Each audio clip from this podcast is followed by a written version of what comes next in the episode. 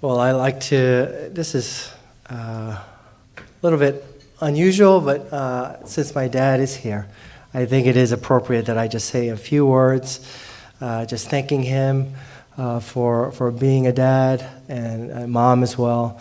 Uh, for uh, I, I, know what kind of suffering he went through to, to immigrate with, with virtually nothing in his pocket and to uh, you know, his, his dad passed away when he was 15, so he was the man of the house of, of uh, uh, three other siblings and um, had to be mindful of them, had to earn money to send back, back home, and to immigrate and to bring his mom and all of his siblings from Korea.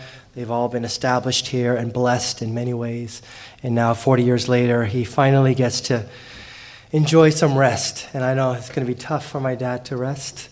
Uh, he's a hard worker, uh, but, I, but I, I pray that this uh, last season of life will be the best season of his life, uh, spiritually in every way.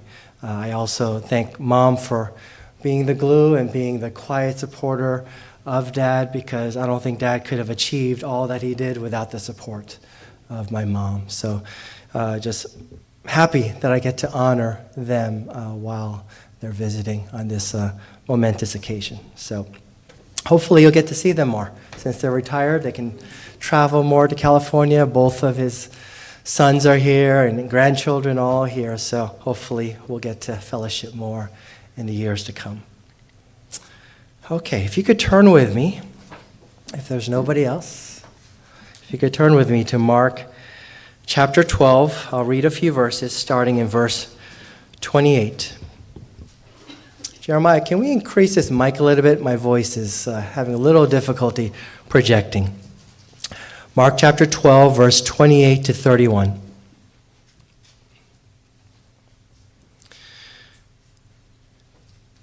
And one of the scribes came up and heard them disputing with one another, and seeing that he answered them well, asked him, this is asking Jesus, which commandment is the most important of all? Jesus answered, The most important is, Hear, O Israel, the Lord our God, the Lord is one. And you shall love the Lord your God with all your heart, and with all your soul, and with all your mind, and with all your strength. The second is this you shall love your neighbor as yourself. There is no other commandment greater than these. Okay, let's pray. Lord, as we consider a new year, We've been asking how we should live out this year, what we should focus on in this new year. Thank you for giving me these most precious verses as we start out this year. This year, we pray that you would reveal and re- reveal yourself uh, th- through the truth of your word, because Jesus, you are the Word of God. We ask that you would meet every single one of us in this place. We pray that you would change us and charge us uh, to go forward into this world uh, in this new year. Thank you, Lord. We avail ourselves to you now. In Jesus' name we pray. Amen. So I already kind of answered the question I wanted to start with. What, what might God want us to focus on in 2024? I think you already know the answer. Uh, many people have resolutions, goals, dreams, plans whenever a year ends and a new year begins. Uh, but I think for the believer, it's not a bad place to start when Jesus says, These are the greatest commandments. Uh, I think we would do well. Like if we were on a deserted island, we could we didn't have access to the Bible. If we just remembered and memorized these few verses, and we tried our best over the course of our lives to live them out, I think we would do well in life. I think it's that monumental what Jesus is saying here. It says in verse 30, And you shall love the Lord your God with all your heart, and with all your soul, and with all your mind, and with all your strength. This is the first commandment. This is the greatest commandment. This is the most important commandment, bar none. It's, it's first in terms of uh, being primary, it's also first in terms of importance. It is the greatest for a reason. And what is the second greatest commandment? You shall love the Lord, uh, you shall love your neighbor as yourself. And there is an order here and a priority. So the bulk of this message I will spend on the greatest, and we will touch upon at the end the second. And a question that I want you to keep in mind as you listen today is what is the relationship between the greatest and the second greatest commandments? Why are they number one and number two in that order? Verse 29, it says, The Lord our God, the Lord is one. And so here, clearly, Jesus is talking about God the Father and God the Son. And so we might say, okay, let's love the Lord God our Father with all our heart, soul, mind, and strength. And if you and if you concluded that, you wouldn't be wrong because Jesus is the way to the Father. But I would say anytime it says in Scripture, the Lord, Kyrios, the Lord your God, love him with all your heart, soul, mind, and strength. I think in particular, Jesus is saying he's talking about himself. So if I were to rephrase this a bit, love Jesus with all of your heart with all of your soul, with all of your mind, all of your strength. That is the greatest commandment, of course, because Jesus and God are one. It includes God the Father. But in particular, when it's the Lord is mentioned, we should automatically translate, oh, Jesus is talking about himself. Verse 30 uh, it is the Lord your God Jesus Christ. And so, how does Jesus want to be loved? It is very obvious in Scripture. It is four ways. Jesus wants to be loved with all of your heart, with all of my heart. Jesus wants to be loved with all of your soul and all of my soul. Jesus wants to be loved with all of your mind, with all of my mind. Jesus wants to be loved with all of our collective strength. And let's define a bit what it means to, that Jesus wants to be loved in these four ways. With all of your heart, it is the center. Whenever heart is mentioned, it is the center of your spiritual life. And so, if you are not born again, if you're not a believer, if you haven't met Jesus yet, then this first commandment to love Jesus with your heart, you cannot do until your heart is revived, until it's regenerated, until you can connect spiritually, heart to heart. You, you can't obey this until you meet Jesus. Once you meet him, Jesus says, I want all of your heart. That's what he's saying. And then when it says all of your soul, this can be broadly speaking, we are, we are a body, we are a soul, we are a spirit. Uh, but the, uh, here it's, it's focusing on the soul, and that can be even divide, uh, broken down even further into mind, will, emotions. But because he talks about mind elsewhere and strength, I think here in particular, Jesus is saying, Love me with affection, your emotions. So when you come into church and you hear about the Lord Jesus, it's not a stimulation of your mind. It's your heart being stirred and affections for Christ being stirred.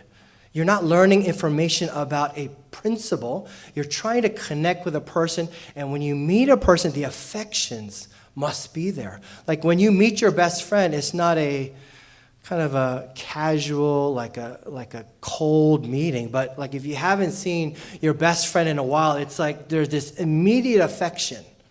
It's like you're so happy to see that person. It's been so long. This is what Jesus is saying. Love me like this with all of your heart, the center of your spiritual life, but also love me with affection, your emotions, your soul. He says, Love me with all of your mind. It means understand who I am. So when you first meet Jesus, you, you barely know him. Jesus says, Understand who I am, get to know me. And how do we get to know Him? We get to know Him through the Word of God and through prayer. That are the, those are the two prim- primary means in which you know, uh, get to understand who Jesus is, and you meditate on Him, you connect with Him, you pray to Him. You must know Scripture, you must pray. These are the ways we love Jesus with our mind. And then when it says with all of our strength, this is with power, with force. It is not dragging your feet uh, to open up your Bible. This is to the full extent of your ability and strength. You are trying your best to love Jesus. So, heart, soul, mind, and strength. Notice Jesus begins with your heart. He wants your heart primarily. It begins with your heart. So he didn't start with the mind. If, if you're an academic type, you might think, oh, I just need to understand who he is intellectually, read about him, learn about him, and, and there's no heart that's engaged, that is drawn to Jesus. There's no affection that's being stirred. Jesus says, I don't want that type of relationship. It starts with the heart for a reason because the heart has to come alive in his presence. You have to have affections that are stirred as you spend time with him. Then your mind gets to understand who he is more and more. That, like the same way that your spouse, over years and years, you kind of understand all the nuances of the person, what they like, what they dislike. It's, it's that type of relational knowledge that grows, and your mind understands more who he is. But he begins with, with, your, with the heart. I grew up in church, and so I had some knowledge of him intellectually. But my heart was cold toward him. My affections were turned off, and I just went out of habit. Until I met him in 1993, November. It was as if the, I was the only one in the room and a spotlight was shining only on me. I heard the shepherd call me by name. My heart was born again. I, I was able from that point forward to connect with him on a heart to heart basis. My affections were stirred so that no one had to check up oh, did you read your Bible today? Did you pray today? He's, he's, the, he's the love of my life. He swept me off my feet. It's a romance. Of course, um, because I'm affectionate toward him, of course, I'm spending time with him. It's not a tradition, it's not a chore. It, it is just life upon life. And that was, that's my testimony that began uh, since 1993 and has continued uh, off and on for those years. Scripture teaches us about the importance of the heart in, in the spiritual life. Uh, like Matthew 15, Jesus quotes uh, from Isaiah 29, verse 13, and he's talking about religious leaders, Pharisees, and scribes who are challenging Jesus. So these are experts at the Old Testament.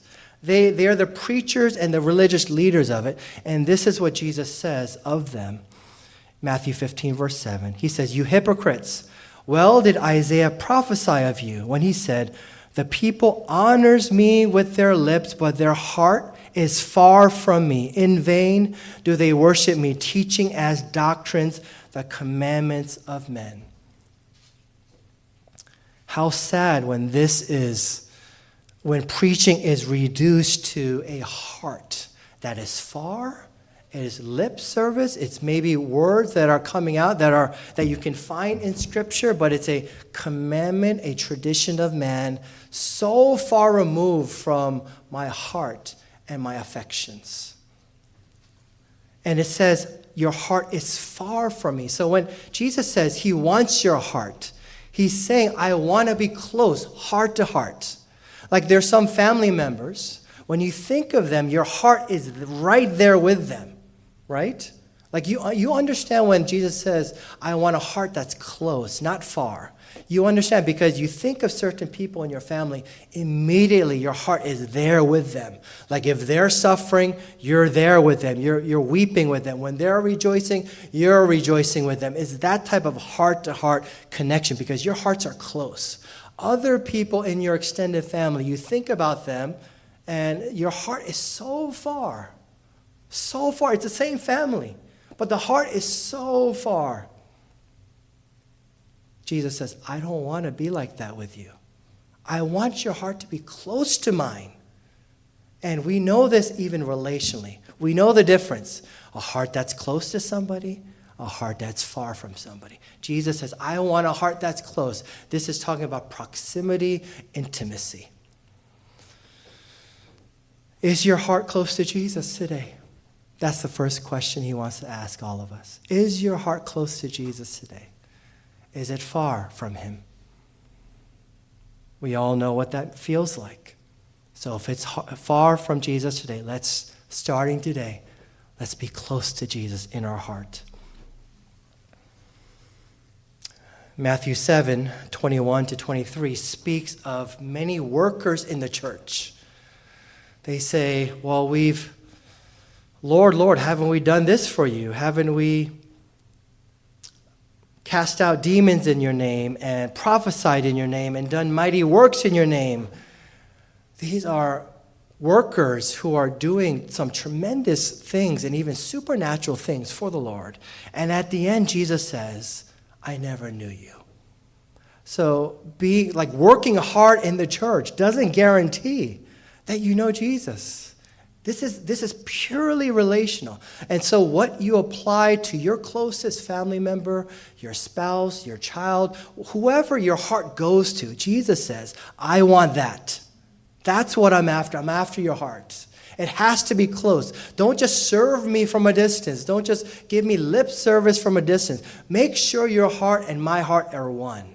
The same way that my Father's heart and my heart are one. I want that with the church. I want that with you, brother and sister in Christ. And Ephesians was an incredible church. Just read the book of Ephesians. It's just a tremendous church that was given tremendous revelation from the Lord. It is just packed with wisdom for relationships and so much just, uh, just favor and blessing that was poured upon this church. But sadly, we read about how this church ended up.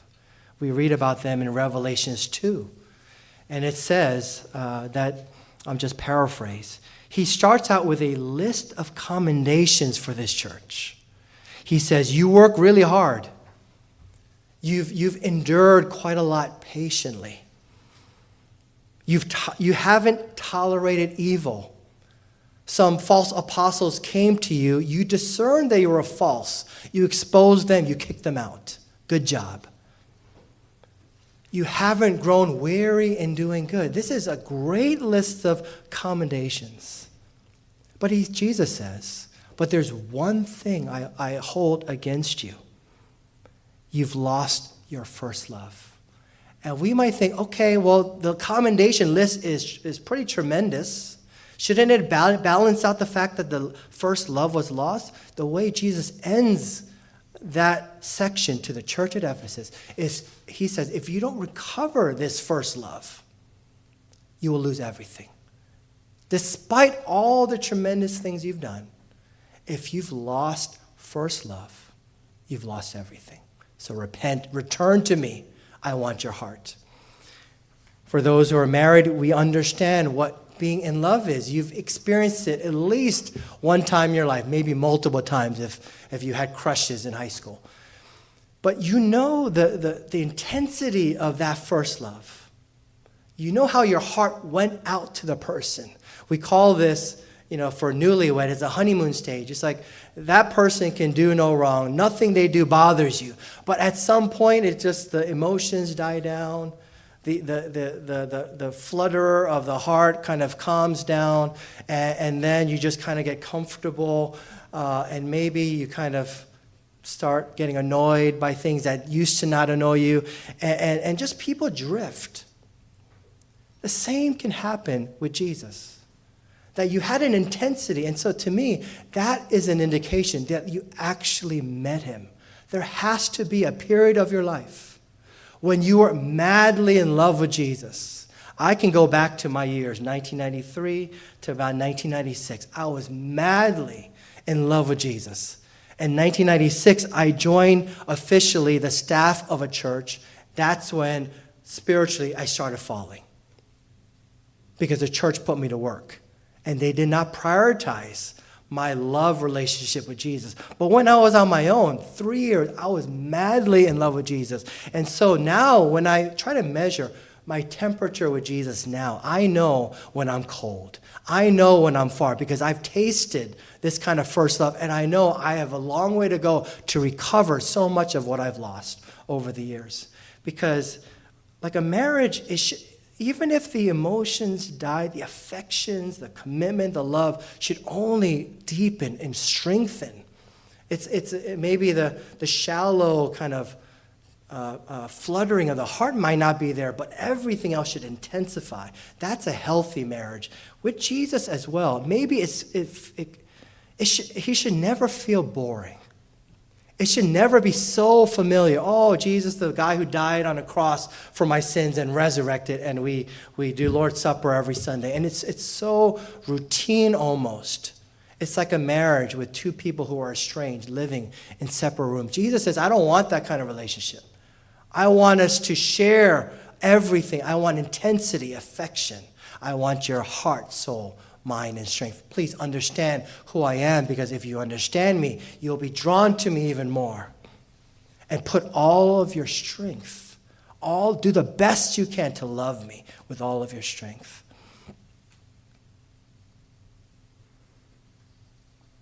The greatest commandment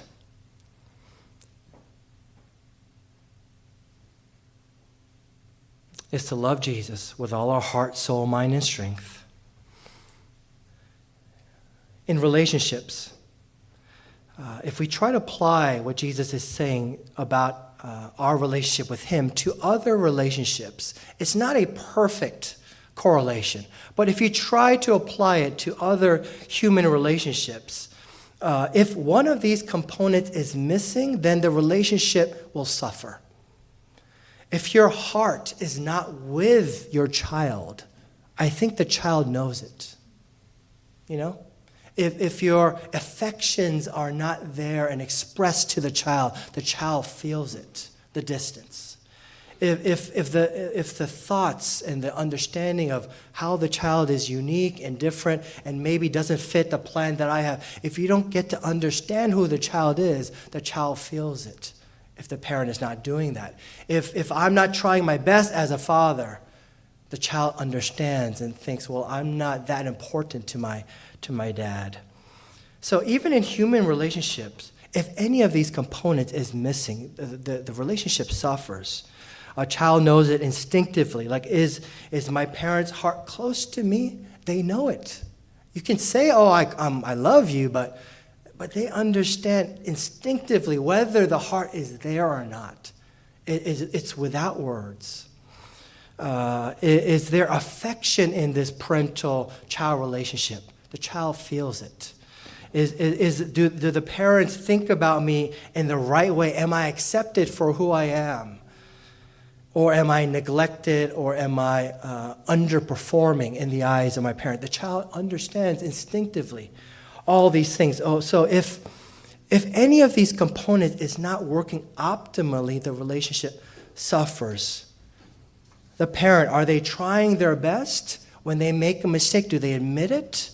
Uh, do they try again to do better, to be better? The child sees it all. You don't have to, uh, to communicate anything, it's just the child instinctively knows. The child knows Am I loved? for who I am? Am I accepted unconditionally? Isn't that the basis of a parental child relationship? A child knows when a love is conditional, when, when there's a tiger mom looking, like hovering over me and, and, and, and, and looking past me and, and not really connecting with the child. They're looking at the child and projecting something upon the child, like one day you will be a trophy that I will parade around to my family and friends. The child knows whether it's a deep heart to heart connection or the parent is looking past the child to some projection, some boasting, and it's just an extension of the parent, uh, parent's view of himself or herself. And so, if any of this is missing heart, soul, mind, and strength even a little child knows it. And so all of our relationships will suffer if the heart is not there, if the soul affection is not there, if the mind understanding of the other side is not there, if the strength to do everything I can to love is not there. The other side will feel it. Going back to the tiger mom. Imagine a mom applying the verse that Jesus says applies only to me. Heart with all of your heart, absolute heart absolute soul, absolute mind, absolute strength. Imagine a, a, a, tiger mom that doesn't know Jesus and doesn't know Jesus is the object of this absolute heart, soul, mind, and strength and tries to pour it out to a little child. And, and everything is, is into the success of this little boy. Little Johnny is an Asian male. He has to go to Harvard, this tiger mom says. What if Johnny is not that bright? It doesn't matter. For the mom, Harvard's the goal, right? He has to learn the alphabet the fastest. He has to start reading before everyone else does. He has to memorize the multiplication tables two years before everyone else. All the parents here are laughing because you understand we have a little bit of that in all of us, right? After a while, the child is no longer a person. The mom is looking past the child. She only sees Harvard. One day, once the child uh, gets into Harvard, I will be able to brag to everybody. That's really the name of the game. And the child, without you saying anything, instinctively knows oh, the heart, soul, mind, and strength of my parent is not with me. I have a good marriage. But am I supposed to love Jackie with my all my heart, soul, mind, and strength? Absolute everything, Jackie only. Is that supposed to, is that the way it's supposed to be? Like if you're a non-Christian and you're in love, maybe that's all of your hope goes into the spouse, perhaps. From morning to night, if it's me, am I just thinking about Jackie, Jackie, Jackie?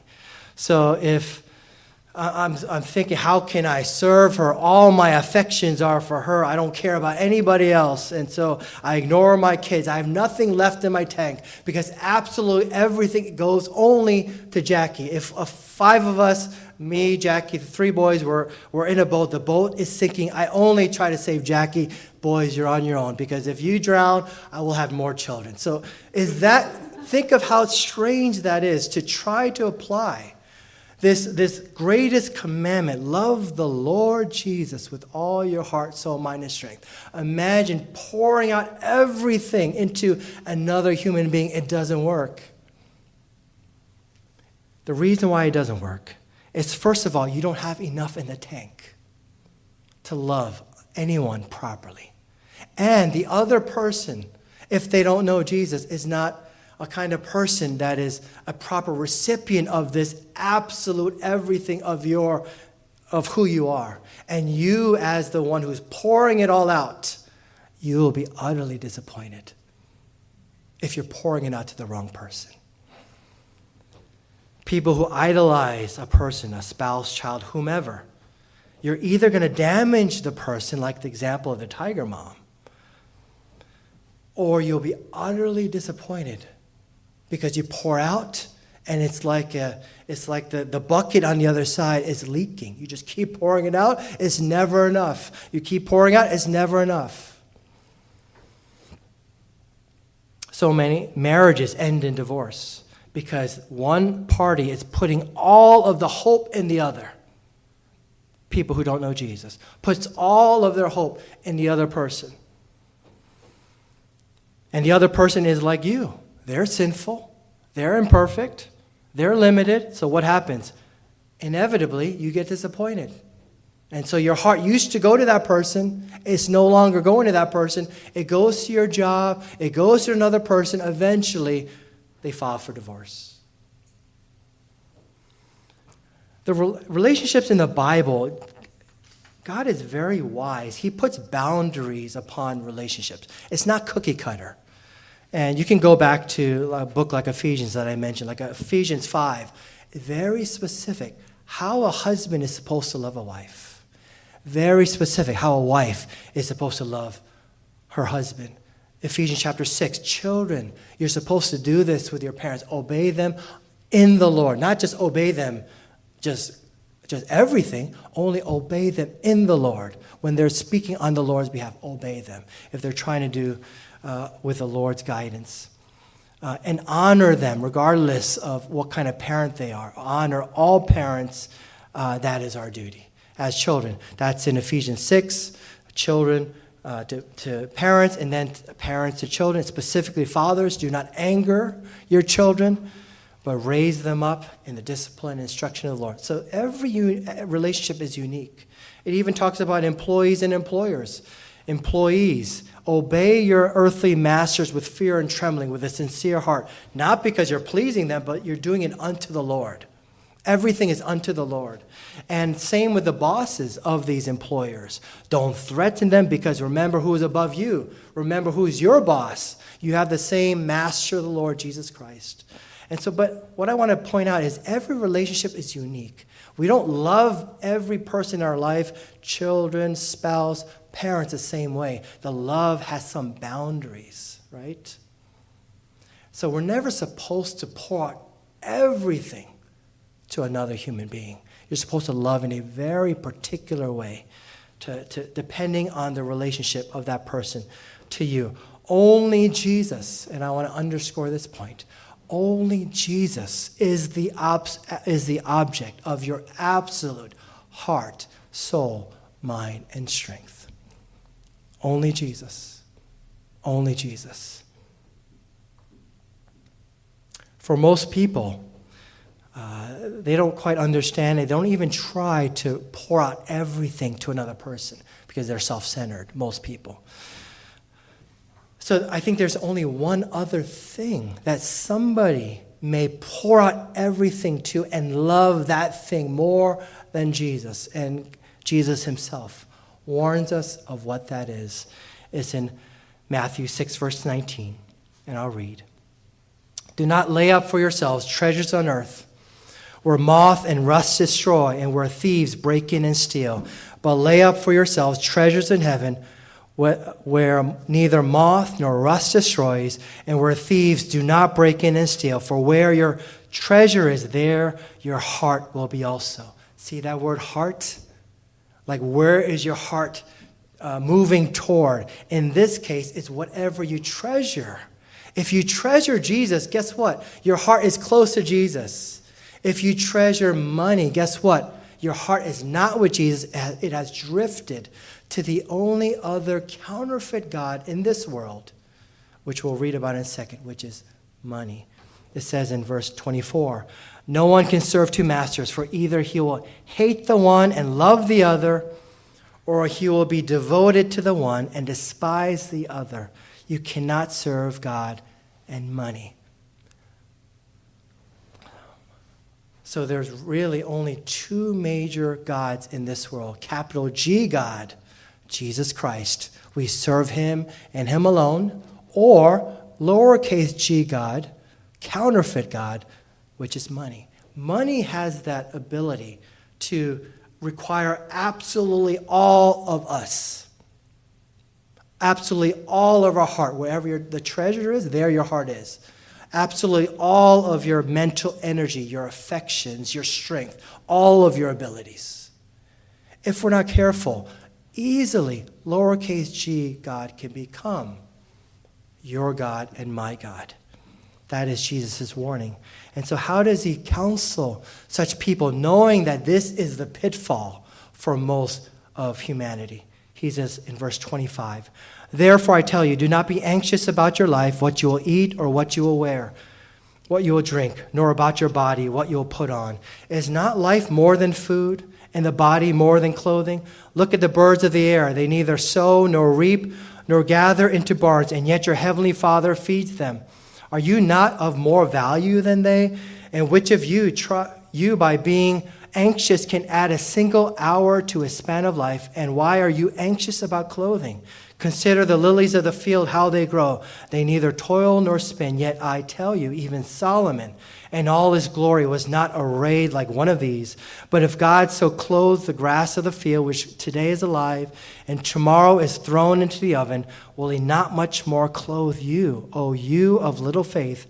Therefore, do not be anxious, saying, What shall we eat? Or what shall we drink? Or what shall we wear? For the Gentiles seek after all these things, and your heavenly Father knows that you need them all. But seek first the kingdom of God and his righteousness, and all these things will be added to you. You might read a verse like this and say, well, does, should we all become pastors? Should we all become missionaries? Do we all have to live in poverty? Do we all have to rely upon the Lord 100% for all the provisions? That would be a little unreasonable, right? But in the, the lot that God has assigned to you, with the amount of energy and time that you have left over at the end of the day, which is different depending on your job, Jesus says, Love me first with all your heart, soul, mind, and strength. He says that's why it's first. That's why he says, Seek first the kingdom of God and his righteousness. First. It is greatest. Seek Jesus first. Financially, God's promise to all of us is our needs are covered. It's his promise to all of his children. He says in verse 32 the Father knows that you need them all. So, all of your needs, the Father knows about. It's all covered, it's guaranteed. Doesn't mean you'll live in a, a rich home. Doesn't mean you'll be able to go on every vacation that you ever wanted, drive the car of your dreams, but God's promise to his children if you seek first my kingdom and my righteousness, if you love the Lord Jesus, your God, with all of your heart, soul, mind, and strength, the Father's guarantee from heaven is all of your needs, guaranteed, will be met. None of you will starve. None of you will be homeless and have no clothing. All of you, maybe renters, but all of you, your needs from the Father he guarantees that they'll be met. And I'm living proof of that very verse. I've had lean years, I've had better years, but always the Lord comes through. All my needs, always from the Lord, have been provided. It's always in different ways, in different seasons. Maybe at some point I will be doing this full time, no other job, but for now, doing bivocational, that's okay. But my needs always, always have been met when I seek first the kingdom of God and his righteousness. So that is the first and greatest. So, in the interest of time, let me just wrap up quickly. The second portion, which is to love your neighbor as yourself. We know the story. Luke chapter 10 is the, this the famous story of the, the Good Samaritan. Jesus is saying this parable of the Good Samaritan to a lawyer, and this is not a, a, U.S. lawyer. This is a lawyer. The, the, the Bible is the law, and so is that kind of a lawyer. Again, these are scribes and lawyers. They're all religious leaders, Pharisees. They're experts at the, at the Torah, the Old Testament. And this lawyer is putting Jesus to the test because Jesus says, Love the Lord your God with all your heart, soul, mind, and strength. Love your neighbor as yourself. And this lawyer is trying to justify himself. He says, Who's my neighbor? And so Jesus gives him this parable, and this, this, this man is attacked by robbers, left for half dead on the side of the road. A priest passes him by, doesn't, doesn't, doesn't come, to his, come to his aid. A, a Levite also sees him, passes his by, and a good Samaritan who was an enemy of the Jews at the time. This person came, took care of him, and nursed him back to health. And of course, this, if in a spiritual sense, this is a parable about Jesus because all of us, spiritually speaking, were dead, left for dead on the side of the road in our sin, hopeless, cut off from God. But Jesus, our Good Samaritan, came and met us, saved us, and, and by his wounds, he, he covered our wounds. He forgave us and he restored us. And so, spiritually, that is the first obvious uh, uh, application of this text. But it ends with verse 36. Which of these three do you think proved to be a neighbor to the man who fell among the robbers? He said, The one who showed him mercy. And Jesus said to him, You go and do likewise. If you're a pedestrian, you walked across the street, somebody did a hit and run, and you're lying dead, uh, half dead, un- unconscious on the side of the road, what kind of neighbor are you looking for?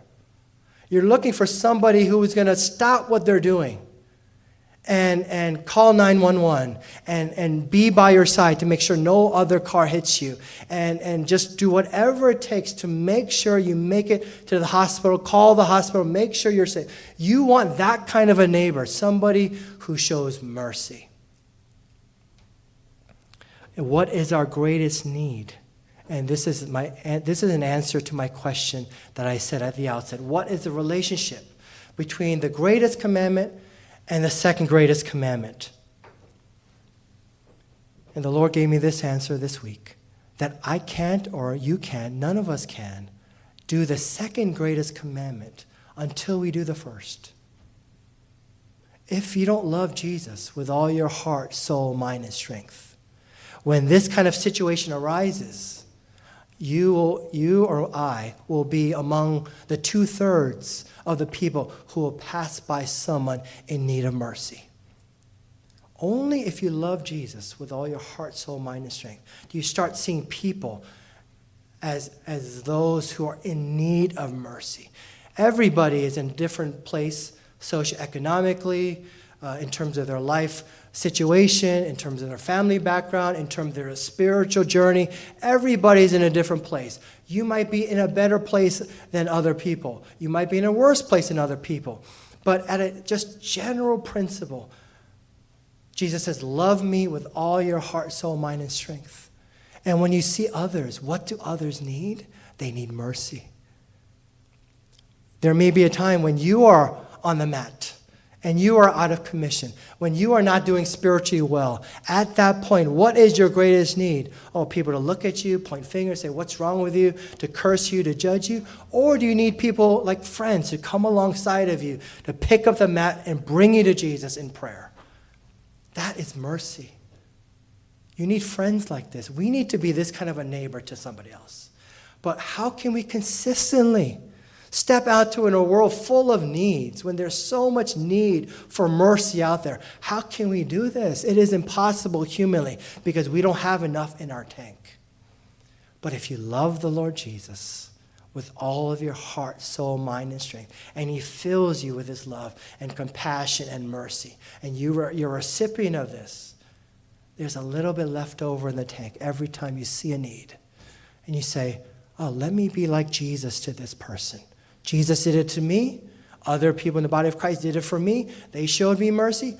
It's now my turn to be a neighbor. You can't do the second greatest commandment until you master the first. That's why it is the first. That's why it is the most important. That's why it is the greatest. Okay, let's pray.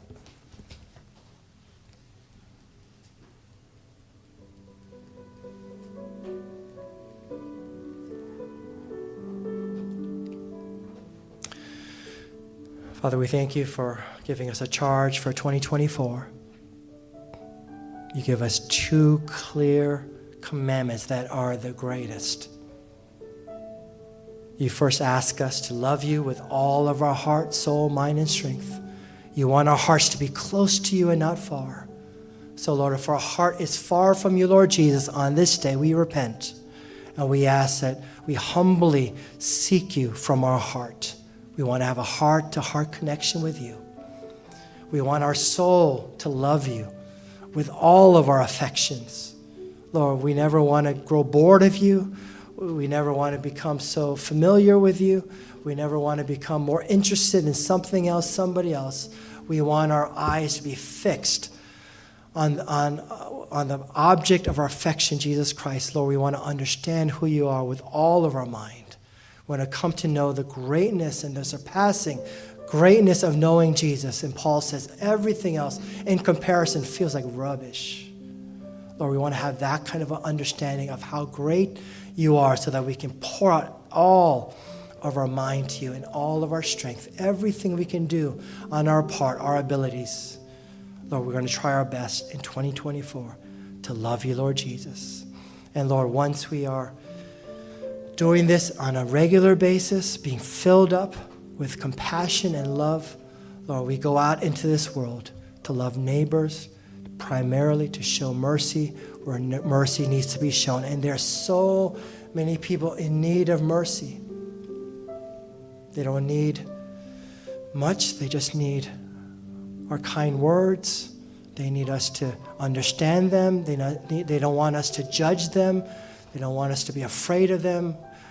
We don't want to be bothered by them. We want to be attentive to notice when there's a need that can be met in our neighborhoods, at our workplaces, in our families. Help us to be attentive when there's someone who is in need of mercy, who crosses paths with us. Thank you, Lord. Pray that you meet us as we as we partake in the Lord's Supper. We thank you for your body that was broken for us and the blood that was shed. Thank you for being our good Samaritan and patching up our wounds and forgiving our sins and giving us a new life. We thank you. We praise you. In Jesus' name we pray. Amen. After you've spent some time praying to the Lord, uh, if, if the Lord allows you, and if you desire to partake in the Lord's Supper with us, it'll be here. Please do so at your own time.